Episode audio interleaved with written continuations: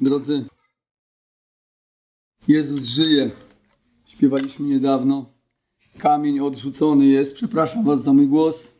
Trochę gardło mnie boli.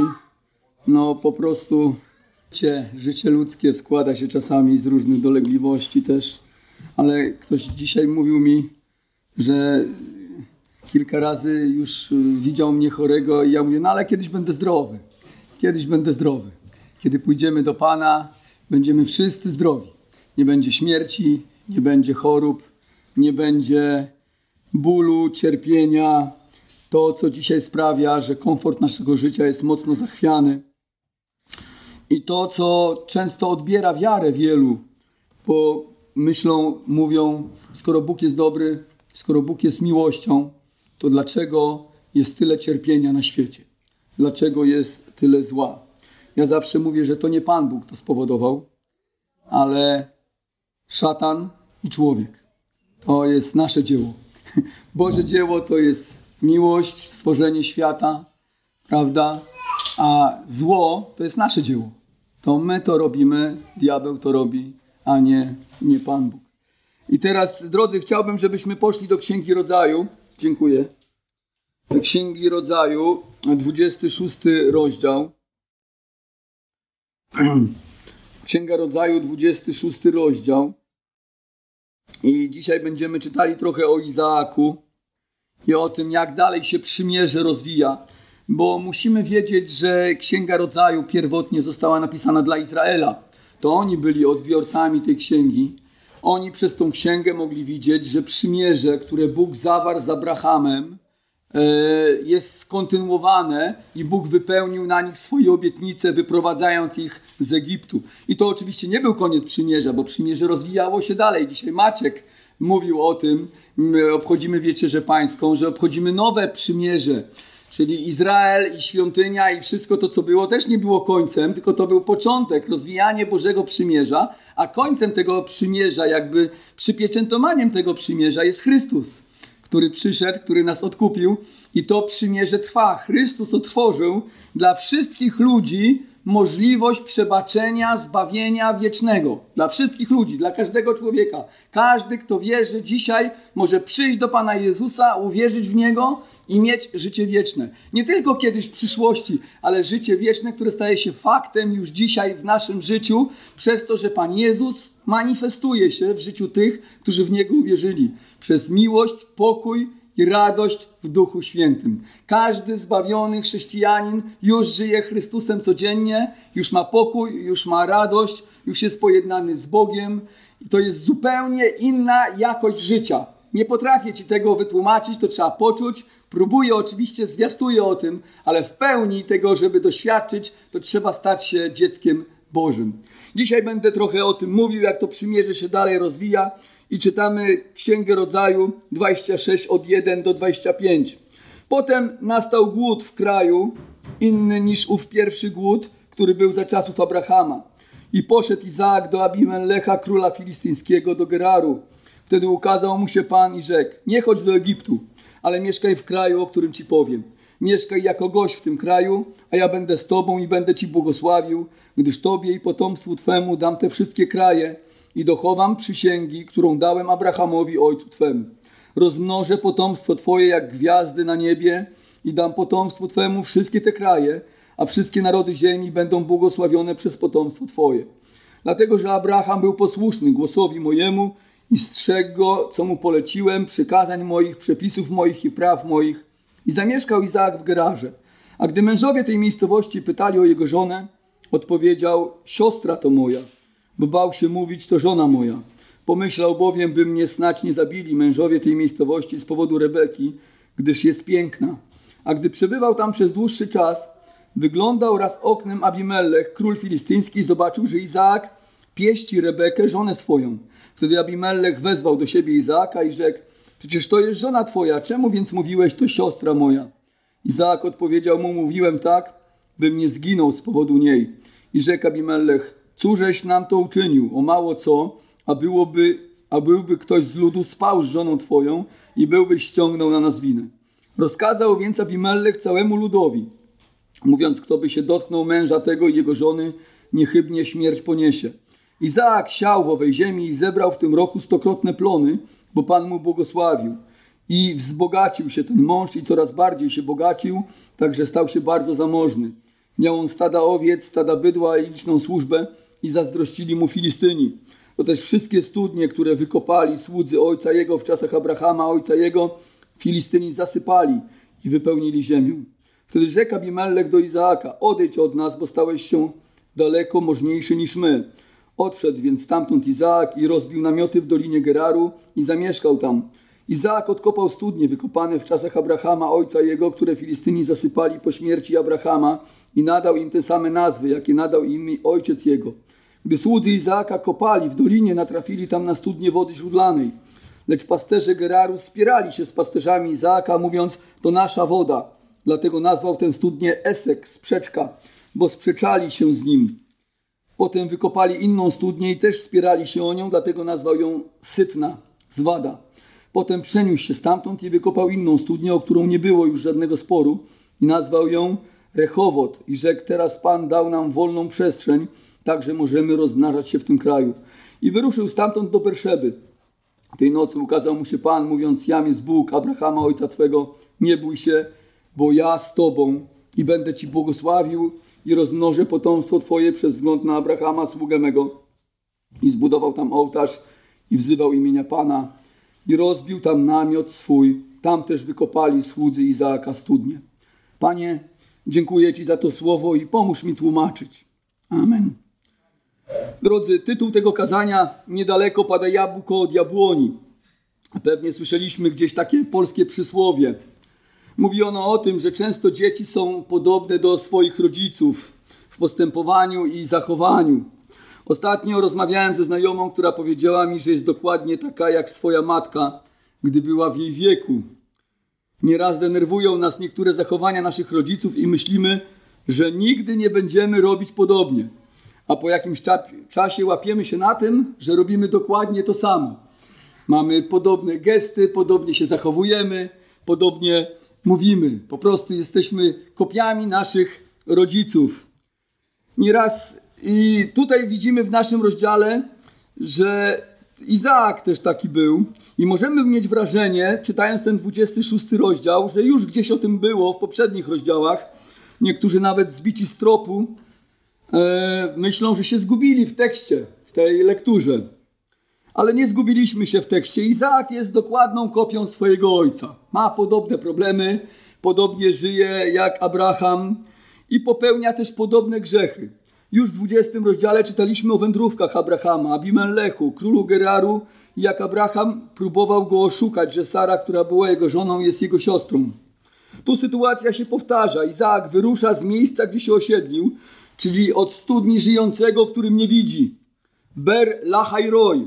Było to miejsce gdzieś na pustyni Negev, gdzie e, Rahab spotkała Boga. Pamiętacie, ona została upokorzona przez Sarę, żonę Abrahama uciekała, no i tam spotkała anioła, który mówił jej, że ma wrócić do swojej pani i poddać się jej pod jej rozkazy. I tam później mieszkał Izaak. To więc yy, Izaak, i tam też nie wiem, czy pamiętacie, ale po raz pierwszy tam Izaak zobaczył Rebekę. Może dlatego wybrał to miejsce na mieszkanie, bo tam zakochał się w swojej żonie i wydawało mu się może takie wspaniałe, romantyczne miejsce. Yy, Prawdopodobnie to było na szlaku, to było na szlaku do, do Egiptu między Kadesz a Beret. Ale widzimy w naszym fragmencie, gdy zaczynamy go czytać, że on wyrusza stamtąd, on porzuca to miejsce. Potem nastał głód w kraju, inny niż ów pierwszy głód. Wyrusza w podróż z głodu. Miejsce, gdzie mieszkał, już nie mogło go wyżywić, więc udaje się do Abimelecha, króla filistyńskiego, króla Geraru, to, te, to teren dzisiejszej Palestyny. Jakbyśmy chcieli to geograficznie umiejscowić, to tam, gdzie dzisiaj właśnie jest e, Palestyna. Prawdopodobnie Izaak nie chce na tym poprzestać i zamierza udać się do Egiptu, bo później Pan mówi, żeby nie szedł do Egiptu, więc jego plany są głębsze. On chce po prostu z powodu tego głodu iść do Egiptu i ma nadzieję, że tam po prostu wyżywi swoją rodzinę, to był kraj leżący nad Nilem, nigdy właściwie tego kraju nie dotykała susza, bo nawet jeśli długo nie padało, to tam było jedzenie, tam była woda, nad Nilem były pola, to więc y, tam można było znaleźć dobrobyt. Ale objawił mu się Pan i powiedział, by zamieszkał w ziemi, którą mu wskaże, a póki co zostaje on w Gerar. Pan również przypomniał obietnice, jakie dał jego ojcu, zapewniając Izaaka, że wciąż one są aktualne i teraz po śmierci Abrahama to Izaak jest spadkobiercą tych obietnic. Dlatego, że obietnice są aktualne, to Izaak, jak Abraham, powinien być posłuszny Bogu. Tak? To jest takie wezwanie do Izaaka. Obietnice przechodzą na ciebie, ale też masz być mi posłuszny, jak był posłuszny Abraham i przestrzegał przykazań Pana. Dlatego, że Abraham był posłuszny, piąty wiersz, głosowi mojemu i strzegł tego, co mu poleciłem, przykazań moich i przepisów moich i praw. To więc jest to zachęta, jest to wezwanie dla Izaaka, żeby on zaufał Bogu, żeby on nie szedł do Egiptu, bo Bóg ma pewien plan. Bóg ma plan błogosławić go w tej ziemi, w której mieszka, bo chce, aby on się rozmnożył, chce, aby tam powstał, wiemy, że naród izraelski, prawda, i chce tam wypełnić swoje przymierze. I pierwsza rzecz, jaką zauważyłem w naszym fragmencie, jest taka, może słyszałeś to gdzieś, że Bóg nie ma wnuków. Bóg nie ma wnuków. Czytamy, że Izaak w szóstym wierszu odpowiada na Boże Słowo i nie idzie do Egiptu, ale zamieszkuje w Gerar. I zamieszkał Izaak w Gerarze. Zwróćmy uwagę na to, że Boże obietnice wypełniają się przez wiarę, a nie bez niej. Jeśli ktoś faktycznie jest zbawiony przez Pana Jezusa, to będzie zmierzał w kierunku Bożego Słowa, a nie próbował jak najdalej trzymać się od Niego.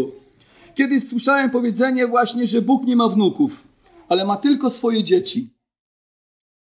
Choć Abraham był wierzący i chodził Bożymi drogami, to wcale nie było jednoznaczne, że tak będzie z jego synem, Izaakiem. Izaak musiał sam indywidualnie odpowiedzieć na Boże powołanie, by Pan mógł go błogosławić. Choć rodzice mogą być oddani Bogu, to wiara z automatu nie przychodzi na dzieci. Niestety w naszym kraju jest jakaś taka dziwna myśl, że jak się urodziłeś e, wierzący, to dzieci twoje też są wierzące.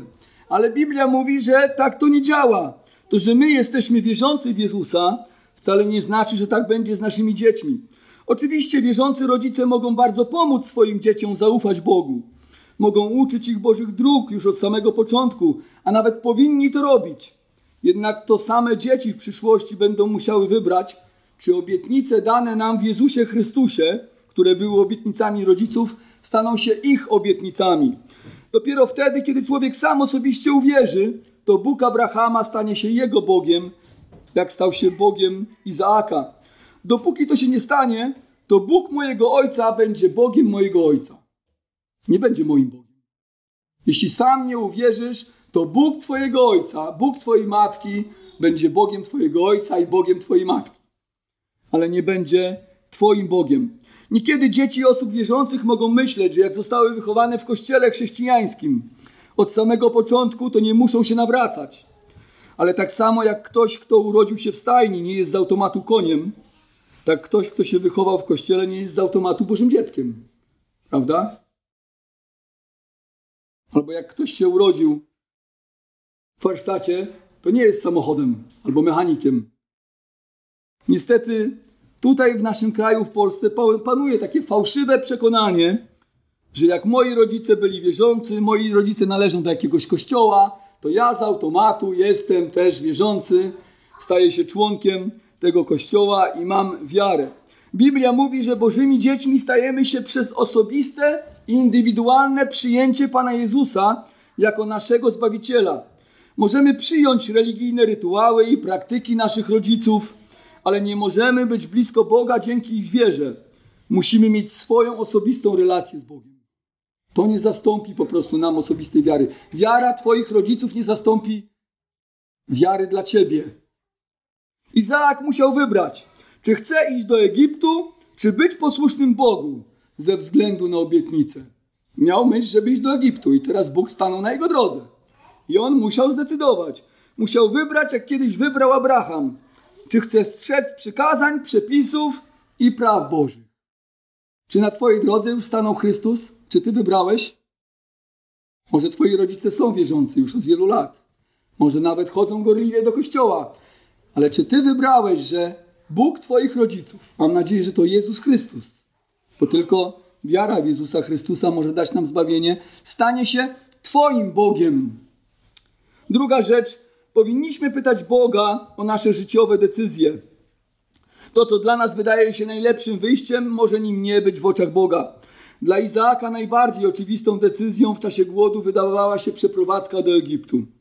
Bał się przyszłości, a później bał się, że z powodu Rebeki może zostać zabity, więc kłamał. Najczęściej jest tak, że jak się nam gdzieś nie powodzi, to szukamy miejsca, gdzie będzie się nam powodzić. Takim miejscem w oczach Izaaka był bogaty kraj położony nad Nilem, tak jak mówiłem, którego susza nie dotykała. Ale czy takie było dla niego rozwiązanie od Pana Boga? Czy Bóg chciał, żeby Izaak przeprowadził się do Egiptu? Czy powinien działać pod wpływem strachu? Wiemy, że Bóg tego nie chciał dla niego. Chciał, żeby został w kraju, gdzie była susza. Może łatwiej byłoby się przeprowadzić do Egiptu i tam mieć większą obfitość jedzenia, mieć pewniejszą przyszłość, ale zobaczmy, że Bóg chciał, żeby został, tam, gdzie panował głód. Pan obiecał także, że gdy okaże mu posłuszeństwo, to ześlę na niego błogosławieństwo, mówiąc: Mieszkaj jako gość w tym kraju, a ja będę z tobą i będę ci błogosławił. Czyli musi zaufać. Na razie nie ma nic, ma Słowo Boże i musi uwierzyć, musi zaufać. To nie jest łatwo. Obecność Boga w życiu Izaaka miała go uwolnić od strachu. Zobaczmy na 24 wiersz. Tej nocy ukazał mu się Pan, mówiąc: Jam jest Bóg Abrahama, ojca twego, nie bój się, bo ja jestem z tobą. Obecność Boga w naszym życiu, zaufanie do Boga w naszym życiu uwalnia nas od lęków, uwalnia nas od naszych strachów. Amen? Amen. Gdy Bóg jest z nami, jesteśmy wolni od strachu. Najczęściej ludzie w życiu kierują się pragmatyzmem, gdzie i jak będzie im łatwiej żyć. Staramy się wybierać zawody dla swoich dzieci, które dadzą im dobrą pracę i dobrą pensję. Wielu chce mieszkać w krajach, które mają dobrą opiekę socjalną, wysokie zarobki, większe możliwości rozwoju. Raczej wybieramy pracę, w której będziemy mogli lepiej zarabiać, niż taką, w której otrzymamy gorsze uposażenie. Raczej nikt nie jeździ na wschód do pracy, do Białorusi, Rosji, tak? Tylko większość chce jechać do Szwajcarii, do Szwecji, nie wiem, do Kanady, do Stanów Zjednoczonych, do Niemiec, tam gdzie jest im łatwiej. Więc ludzie kierują się pragmatyzmem w życiu. Wybierają to, co jest dla nich lepsze. Gdy się przeprowadzamy w nowe miejsce, to sprawdzamy, jak się będzie nam tam żyć. Jak blisko są sklepy, urzędy, szkoły, komunikacja. Ale jak często pytamy się Pana i rozmyślamy o tym, czy nasze decyzje są Bożą wolą? Jak często zastanawiamy się, czy nasze postanowienia przybliżą nas do Boga, czy od Niego oddalą?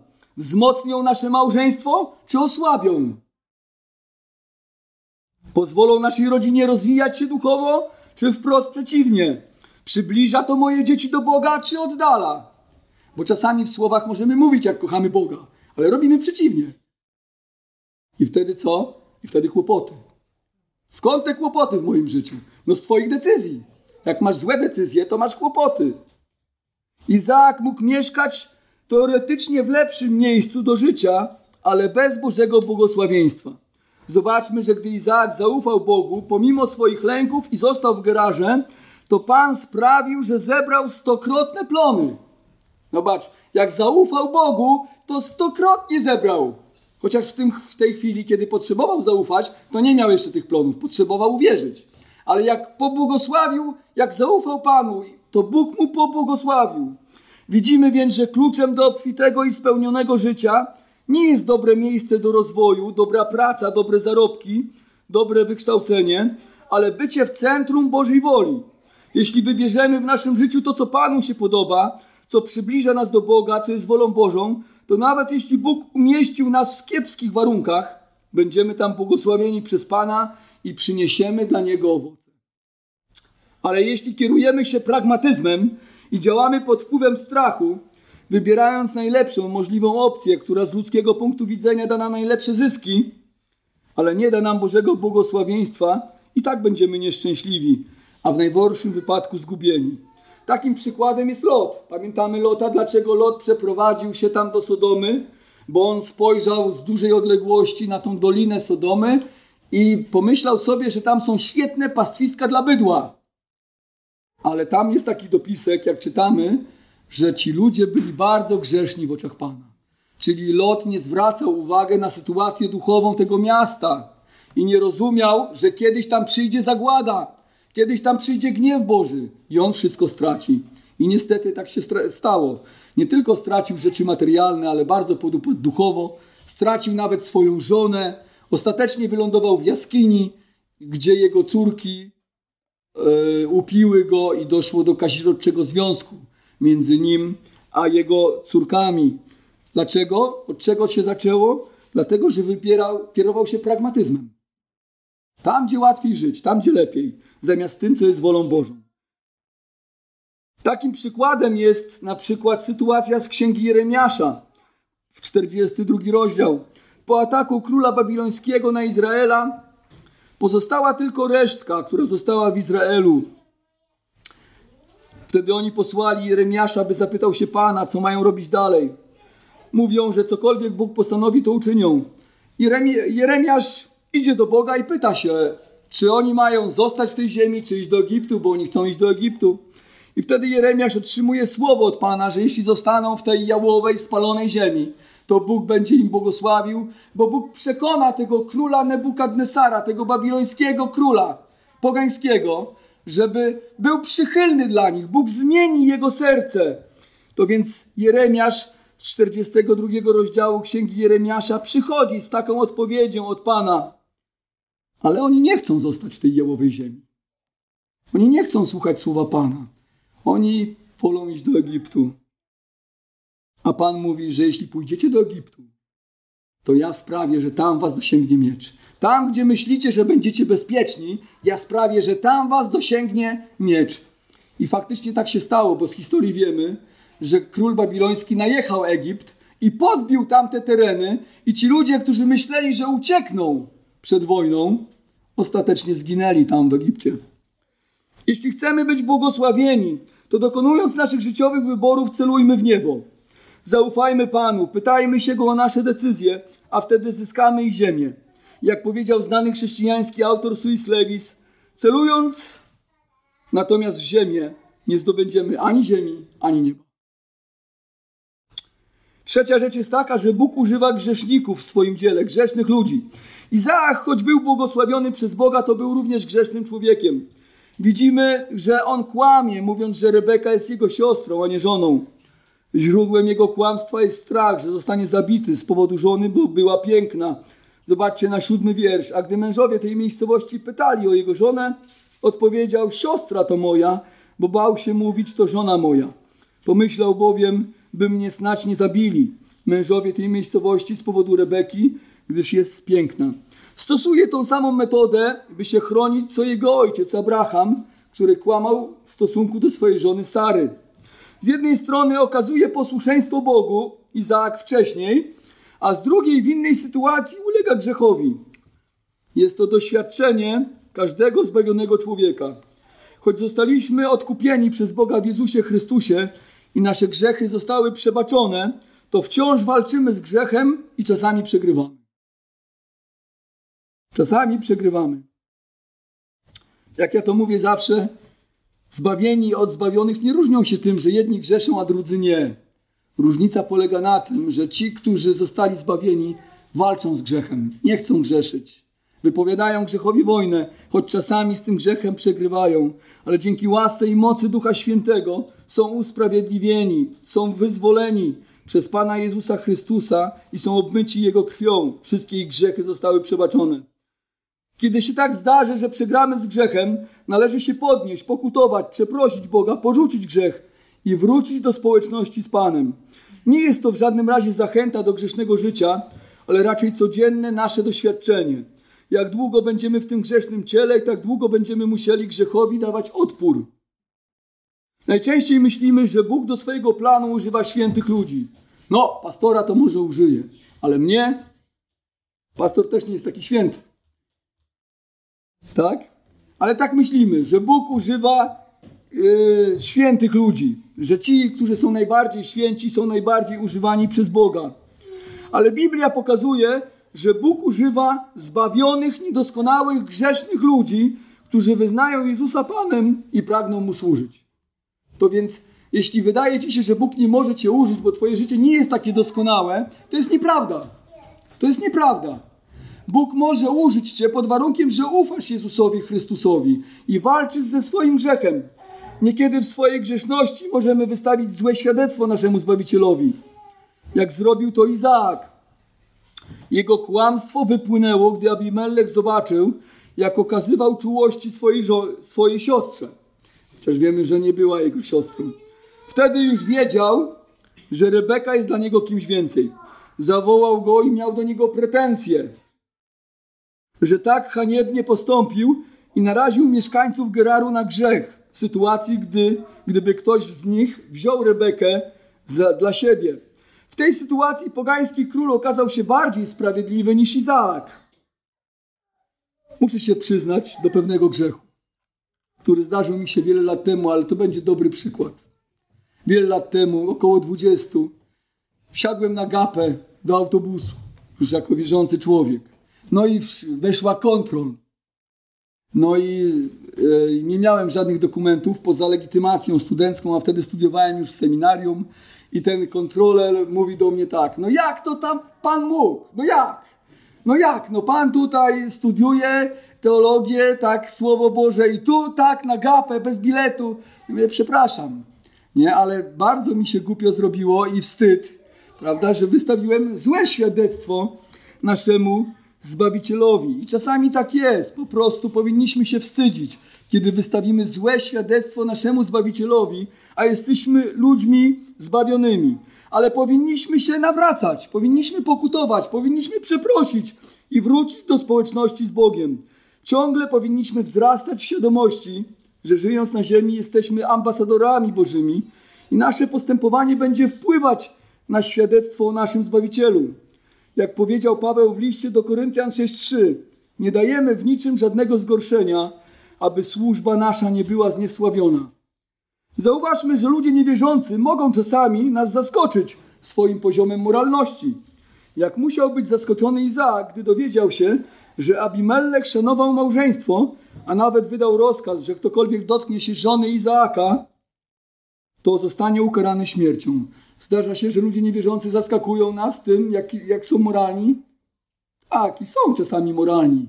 Czasami prowadzą lepsze życie od nas, od ludzi wierzących.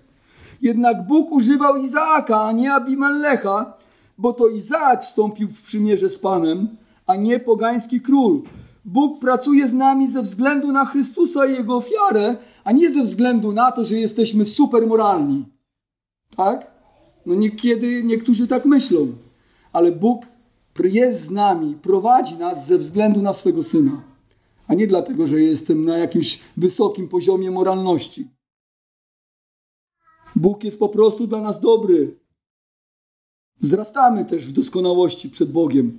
W Ewangelii Jana 14:23 czytamy tak: Jeśli kto mnie miłuje, mówi Jezus, słowa mojego przestrzegać będzie, i ojciec mój umiłuje go, i do niego przyjdziemy i u niego zamieszkamy. Czyli ojciec miłuje nas ze względu na to, że miłujemy jego syna. Dlatego nas ojciec miłuje. Bóg ojciec nie kocha nas z powodu naszego stanu moralnego, bo przecież zbawił nas kiedy? Kiedy jeszcze byliśmy grzesznikami. Nie wtedy, kiedy byliśmy moralnie doskonali, ale wtedy, kiedy do niczego się nie nadawaliśmy. To nas zbawił. Więc zbawił nas, z, więc jest z nami ze względu na wiarę w Jezusa dlatego że umiłowaliśmy Chrystusa.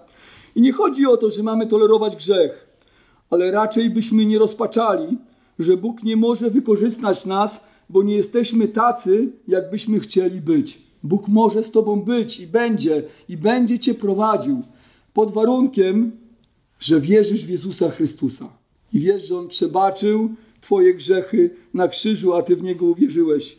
Bóg pracuje z nami pomimo naszego grzechu ze względu na swoją łaskę i miłosierdzie.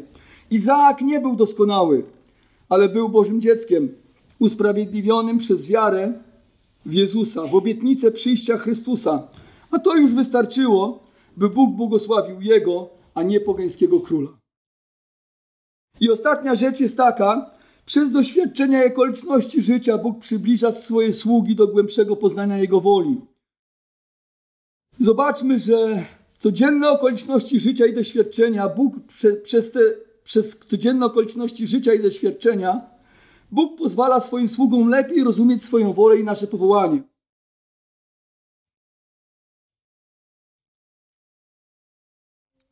W ostatnich kilku wierszach mamy opis tego, jak Izaak się bardzo wzbogacił, co wywołało niepokój Filistynczyków. Miał on stada owiec, stada bydła, czternasty wiersz, i liczną służbę, i zazdrościli mu Filistynczycy.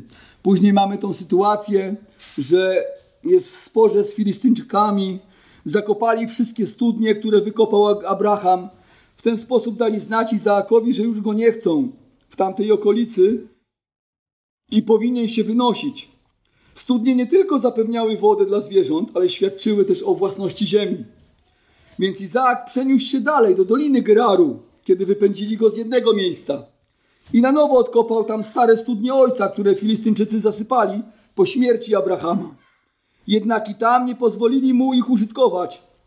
Tym bardziej, że znalazł wodę źródlaną, która mogła zapewnić wodopój dla zwierząt na długi czas. Znów został pozbawiony owoców swojej pracy, a że nie chciał konfliktu, to przenosił się w kolejne miejsca. No czasami tak jest, że nie wiem, rozwijasz się, coś ci wychodzi, ludzie są zazdrośni, robią ci problemy, no nie chcesz wchodzić w konflikt, prawda? Odpuszczasz. Widać, że Izaak był spokojnym człowiekiem. Nie chciał wchodzić w konflikt z Filistynami. Po tych trudnościach, które trwały przez wiele lat, Izaak mógł zastanawiać się, dlaczego Bóg pozwala na takie kłopoty. Odpowiedź widzimy w 22 do 24 wiersza. Potem przeniósł się stamtąd i wykopał inną studnię, o którą nie było już żadnego sporu i nazwał ją Rechowot i rzekł teraz Pan dał nam wolną przestrzeń, tak że możemy rozmnażać się w tym kraju. No i wyruszył stamtąd do Berszeby i później mu kazał mu się Pan. Po wykopaniu kolejnej studni, o którą już nie było sporu, wydaje się, że Izaak coś zrozumiał ze swoich doświadczeń. Na początku się zastanawiał, dlaczego mam takie kłopoty, jakie mam. Dlaczego jak wykopię jedną studnię, to zaraz przychodzą Filistyni, wyganiają mnie. O co chodzi? Przecież Bóg mi pobłogosławił, powiedział, że będzie mnie prowadził, powiedział, że będzie mnie błogosławił. Czytamy w 22 wierszu, że wykopał kolejną studnię i tam już nie było sporu. Ale zobaczcie, dzieje się co, coś dziwnego, bo po wykopaniu tej kolejnej studni on porzuca tą studnię i przenosi się do Berszeby. Podziękował Panu za błogosławieństwo i może się wydawać, że będzie mieszkał, bo jak wykopał studnię, to będzie teraz tam mieszkał. Ale on zostawia tą studnię, przenosi się do Berszeby. Nie wiem, czy miałeś okazję zastanowić się, dlaczego on to robi. Berszeba była pierwszą miejscowością, do której udał się Abraham po ofiarowaniu Izaaka, gdy on miał około 20 lat. Wygląda na to, że wcześniej Izaak szukał dobrego miejsca do życia dla siebie, ale przez kłopoty, jakie miał i w miarę kopania kolejnych studni i przybliżania się do Berszeby, zrozumiał, że w jego życiu nie chodzi o to, by mieszkał w jak najlepszym miejscu, ale by Bóg przez jego życie mógł realizować swoją wolę jak najpełniej. Zobaczcie, jakaś refleksja przyszła do jego życia. Że jak on przeniosił się tam i coraz bliżej Berszeby, to pomyślał sobie, chyba wiem, dlaczego tak się dzieje w moim życiu. Bo ja powinienem wypełniać Bożą wolę a nie tylko szukać najlepszego miejsca do życia dla siebie. I postanawia zacząć od miejsca, gdzie zaczął, kiedy Abraham sprowadził go z góry Moria. Zobaczcie, jakie niesamowite musiał mieć doświadczenie z Panem Bogiem. Wygląda na to, że coś się zmieniło w jego życiu, coś się zmieniło w jego sercu. Zrozumiał, że w jego życiu nie chodzi o to, by miał jak najlepiej, ale Bóg, ale że Bóg przez żeby Bóg przez jego życie mógł zrealizować swoją wolę jak najlepiej. Od tego momentu, gdy to zrozumiał głębiej, już nie szukał najlepszego miejsca do życia, ale poszedł tam, gdzie Pan chciał, żeby był. Po prostu pokój nastał w jego życiu. Obok tego, A Bóg do tego się przyznał, bo jak tylko udał się do Berszeby, gdzie mieszkał Abraham, tam ukazał mu się Pan, potwierdzając, że zmierza w dobrym kierunku i jego serce poddało się pod Bożą wolę. Bóg w objawieniu potwierdził obietnice, jakie dał mu wcześniej, a on zbudował tam ołtarz Panu i oddał mu cześć. Widzę tutaj pewne zmaganie w życiu Izaaka, jakie jest w życiu wielu chrześcijan. Zmaganie to polega na tym, że zastanawiamy się, co robić i jak mamy żyć i gdzie służyć po naszym nawróceniu. Nieraz przenosimy się z miejsca na miejsce. Szukamy, a nasze myśli krążą wobec takich i innych zajęć w życiu. Co mam robić w życiu? Jak mam służyć Bogu? Zastanawiamy się, co powinniśmy robić, by nasze życie było dobre i błogosławione przez Boga. Problem jednak naszych rozterek może polegać na tym, że balansujemy między tym, co my chcemy robić, a tym, dokąd chce nas zaprowadzić Pan. Smagamy się już jako wierzący między tym, co my, a co Bóg chce w naszym życiu. I takie napięcie jest, takie szarpanie się, jak w życiu Izaaka. Zobaczmy, że Bóg używa naszych problemów, codziennych doświadczeń i błogosławieństw, by zbliżyć nas do wykonania swojej woli. W życiu Izaaka Bóg użył błogosławieństwa materialnego, by przeniósł się w miejsce, gdzie Pan chciał, żeby był. To bogactwo, które mu się mnożyło, spowodowało, że Filistyńczycy byli zazdrośni o to, co ma, więc sprzeciwiali się jemu. To, co pierwotnie było błogosławieństwem, stało się narzędziem w rękach Boga do karcenia Izaaka i przemiany jego serca. Dziwne, nie? Ale zobaczcie, tak to Bóg w swojej suwerenności robi. Przemiana ta polegała na tym, że pojął, iż najlepszym miejscem do życia nie jest tam, gdzie ma dobrą studnię. Często wielu tak myśli, ale gdzie może służyć Bogu, naszemu Panu Jezusowi Chrystusowi. To jest najlepsze miejsce do życia. Nie tam, gdzie się dobrze żyje, ale tam, gdzie Bóg chce, żebyś był. Zobaczmy, że po tym, gdy ukazał mu się Pan, to zbudował tam ołtarz i wykopał studnię. Czytamy w 25 wierszu. I zbudował tam ołtarz i wzywał imienia Pana i rozbił tam namiot swój. Tam też wykopali słudzy Izaaka studnię. Ale jak czytamy ten tekst, wcześniej robił odwrotnie. Mieszkał tam, gdzie wykopał studnię. Tak? A później wykopał studnię tam, gdzie chciał, że Pan, żeby był. Zobaczcie, jaka zmiana naszła. Najpierw postawił dom i zaczął mieszkać, ale był nieszczęśliwy. Miał kłopoty. A później odwrotnie. Później wiedział już, gdzie Bóg chce, żeby był i tam postawił dom. Czyli już nie rządzą nim okoliczności, ale posłuszeństwo, ufając, że Bóg zaopatrzy jego potrzeby. Drogi przyjacielu, bracie, siostro, mam takie pytanie. Co rządzi Twoim życiem? Dobra studnia czy Boża wola? Co rządzi Twoim życiem? Dobra studnia czy Boża wola? Przywołam tutaj słowa naszego Pana, którym, które wszystkim nam są dobrze znane. Ale szukajcie najpierw Królestwa Bożego i sprawiedliwości Jego, a wszystko inne będzie Wam dodane. Szukajcie najpierw Królestwa Bożego i sprawiedliwości Jego, a wszystko inne będzie nam dodane. Podsumowując, cztery rzeczy. Po pierwsze, Bóg nie ma wnuków. Każdy z nas potrzebuje osobistego nawrócenia, by stać się dzieckiem Bożym i otrzymać życie wieczne. Choć Abraham był wierzący, to Izaak sam musiał podjąć decyzję, czy chce iść za Panem. Po drugie, powinniśmy pytać Boga o nasze życiowe decyzje. Nie wszystko, co nam się wydaje dobre, takie jest w oczach Pana. Dla Izaaka udanie się do Egiptu było dobre, ale w oczach Boga już takie nie było. Po trzecie, Bóg używa grzesznych ludzi w swojej pracy, takich jak ty i ja. I po czwarte, przez doświadczenia i okoliczności życia i błogosławieństwa Bóg prowadzi nas do większego zaufania i głębszego poznania Jego woli i chce, by naszym życiem rządziło Jego Słowo, a nie okoliczności. Amen. Zachęcam do powstania i do modlitwy. Panie nasz, bardzo dziękujemy Ci za ten przykład Izaaka, bo przez ten przykład, Boże, objawiasz nam, w jaki sposób Ty nas prowadzisz i pokazujesz nam, że wszyscy musimy się nawrócić, wszyscy musimy Ciebie pokochać. Każdy z nas indywidualnie. Pokazujesz nam też, że chcesz, aby Twoje słowo rządziło naszym życiem a nie okoliczności życia, nie najlepsza studnia, nie najlepsze miejsce do pracy, ale to, co Ty chcesz dla nas. Boże, pomóż nam, pomóż mi i każdemu tutaj na tym miejscu pytać się Ciebie, jaka jest Twoja wola dla nas, gdzie chcesz, żebyśmy mieszkali, pracowali, służyli, tam, gdzie możemy się spełniać dla Ciebie. Boże, bo wtedy będziesz błogosławił nasze życie i wtedy będziemy szczęśliwi, spełnieni. Wtedy będziemy mieli poczucie, że prawdziwie przeżywamy życie dla Ciebie i nie ulega ono jakiejś utracie, jakiemuś zmarnowaniu. Boże, bo wszyscy mamy tyle samo czasu. Czas ucieka i chcemy wykorzystać go jak najlepiej dla Twojej chwały. Amen.